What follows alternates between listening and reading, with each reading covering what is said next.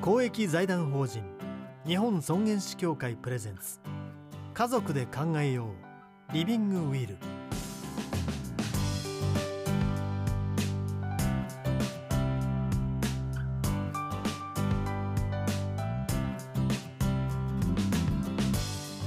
皆さんこんばんは安藤博樹です。今回は5週にわたってリビングウィルを学んでいます。今夜のお客様は日本医科大学特任教授で公益財団法人日本尊厳死協会専務理事の北村義弘さんをお迎えしました。北村先生よろしくお願いします。こんばんは。よろしくお願いします。お願いします。北村先生といえばこのところコロナ禍で毎日のように番組にご出演されていて実は私この収録の前日も拝見していたんですが日本でも2万人近くの方が亡くなっているという状況です。これは11月の5日現在なんですがあのやはりひどい状況でしたねそうですね、あの2020年のまあ2月ぐらいからですかね、はいはい、あの日本でももうあの患者さんが増えてきてですね、はい、これ怖い病気だねっていうのを意識した初めてのあの病気じゃないでしょうかね。ね。やはり日本人どどうしてもあの自分が死ぬとかあるいはご家族がちょっと悪い状態になるっていうことを今までそんなに真剣に考えたことはなかったと思うんですけども、今回初めて我が身にとか、あるいはご家族の身になって、ちょっとおじいちゃんやちょっと外出ない方がいいよとか、あるいはみんなちょっとマスクしようねとか、はいはい、やっぱりそれはやはりあの死を意識したんだと私はあの自分では解釈してます。改めてまあ年齢的にもそろそろ考え始める年齢ではあったんですが改めて直面したというのが自分のあの感想です。なのでいわゆる就活ですかそういったことも話し合われてたという実感はございますか？そうですね。あのエンディングノートですとか、はい、あの今言ったあのあの就職じゃなくてあの終わりの活動で就活というものも、はい、あの結構盛んになったと思います。ただあのエンディングノート就活どちらもですねあの半分はですねお亡くなりになった後自分の財産をどうしようだとかあるいはあの自分が持っているそのなんかあの高価なものを誰にあのお渡ししようかあるいは始末しようかとかっていうので生きてる間のその死ぬまでの間のことに関しては、まあ、ちょっと軽いエンディングノートあるいは軽いタイプのあの就活っていうそういうあのことを考えておられる方がやや多かったようには思います。ただあの私どもあの日本尊厳死協会はですね生きてる間にハッピーでいたいんですよだから、はい、あの死ぬっていうとなんかこう暗いイメージあるいはなんかこう喋っちゃいけないお話し合いもやっちゃいけないと思うんですけど私はハッピーに死したいと思ってるんですよね。ですからあのハッピーに死ぬためにっていうとやっぱ皆さんあのお食事でもですね自分の好きなものを食べたらニコニコっとして喜ぶじゃないですか、はい、僕は同じようにですね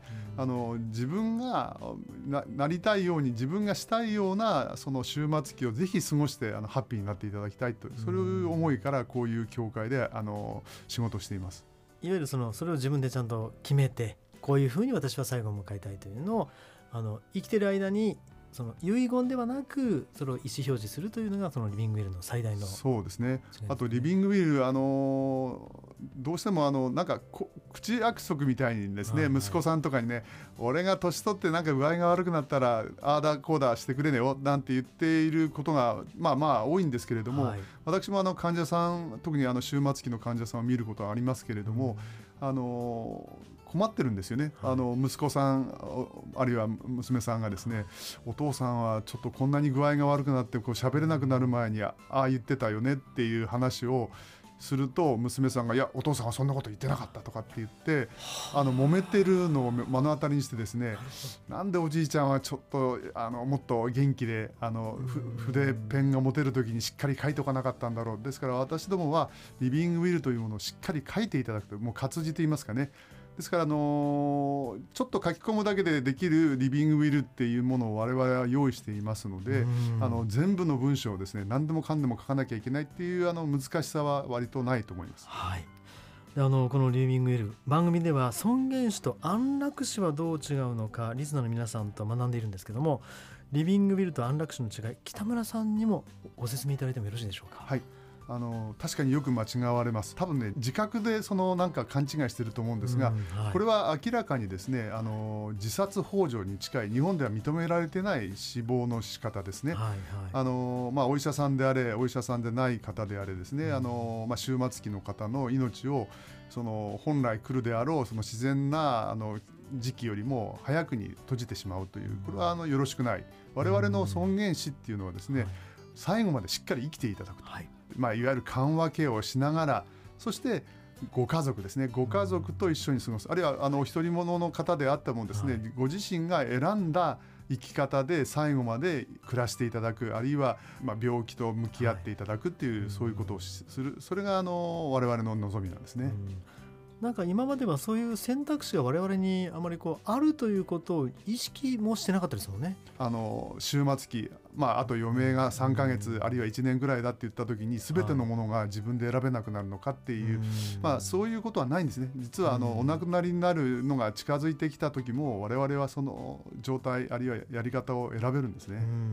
うんその選べるという意味では特に遺言とそのリビングウィルの違いはあの改めて明確にしていただけますか、はい。あの遺言書っていうのはお亡くなりになった後の話ですね、あはい。の財産をどうするあるいは墓はどうするとかね、はい。そういうことですが、あのリビングウィルは生きてる間特にあの生きてるだけどちょっとお話になれない自分の意思をうまく伝えられないという状態になった時にその書かれたリビングウィルに従ってご家族であったり医療や介護に携わる人たちがうん。最後のその希望をぜひ叶えてあげたいと言って皆さんがまあ努力してくださるというそういうものがリビングウィルなんですね。もうあの決定的に違いますよね。亡くなった後のことをあの書くのかそれとも亡くなるまでのことを書くのかということで。そうですね。あのやはりあの、まあ、何度も言いますけどやっぱ幸せにハッピーにあの、うん。お亡くなりになっていただきたいなっていうのが、我々あの教会あるいはあのうん。終末期に携わる医者の,、はい。まあ、なあの思いなんです。あのまあ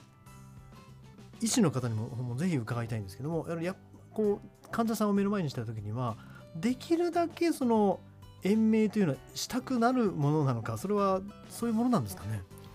いやあのやっぱ疾患にもよりますしご家族の意向あのどリビングウィル書くときにははい。ぜひですね、あのはい。ご家族とあのご相談をしながらはい。つまりあのリビングウィルはあのえ終末期をハッピーに過ごすっていう目的のために、はい皆さんでお話し合いをしましょうっていうその皆さんの中にはご家族うん。それからご本人そして、はい。あの医療介護に携わる人たち、まあ、全員がですね、はい。えーいわゆる人生会議をしながらだけど、中心にあるのはそのご本人のやっぱりあの、まあ、意思といいますか希望といいますかねお願いですよね、これを叶えてあげたいっていうみんなのなんつうんですかねこう協力するその優しい親切心っていうのが僕大事だと思うんですよね。あのリビングウィル当番組ではあの尊厳死というのをあの訳していただいたりしたんですが中野先生に。他に何か例えばな訳すとするとありますか？言葉は。そうですね。あのいわゆる無理強いをしないで、はい。あのお迎えが来僕よくお迎えって言うんですけど、お迎えが来るのを待つということで自然な流れだから自然死、あるいはあの穏やかにハッピーにお亡くなりになるので平穏死とか、まあ、そういうような言い方を僕はあのしてもいいかなと思います。あの尊厳死っていうと何が尊厳なの？なんていう あのツッコミを入れられることもあるので、まあ、あの自然にあのお迎えが来たら拒まずにお迎えに来たあの、まあ、なんつうのお使いの方に手をひ引かれてあのあの世にどうぞ行ってくださいねその皆さんでお送りするという意味ですね。リビングウィル尊厳死についてぜひ皆さんも一度考えてみてはいかがでしょうか。今日は医師の北村義弘さんにリビングウィルについてお話を伺いました、えー北村さんにはまだまだ伺いことがあります。来週もよろしくお願いいたします、はい、ありがとうございました。ありがとうございました。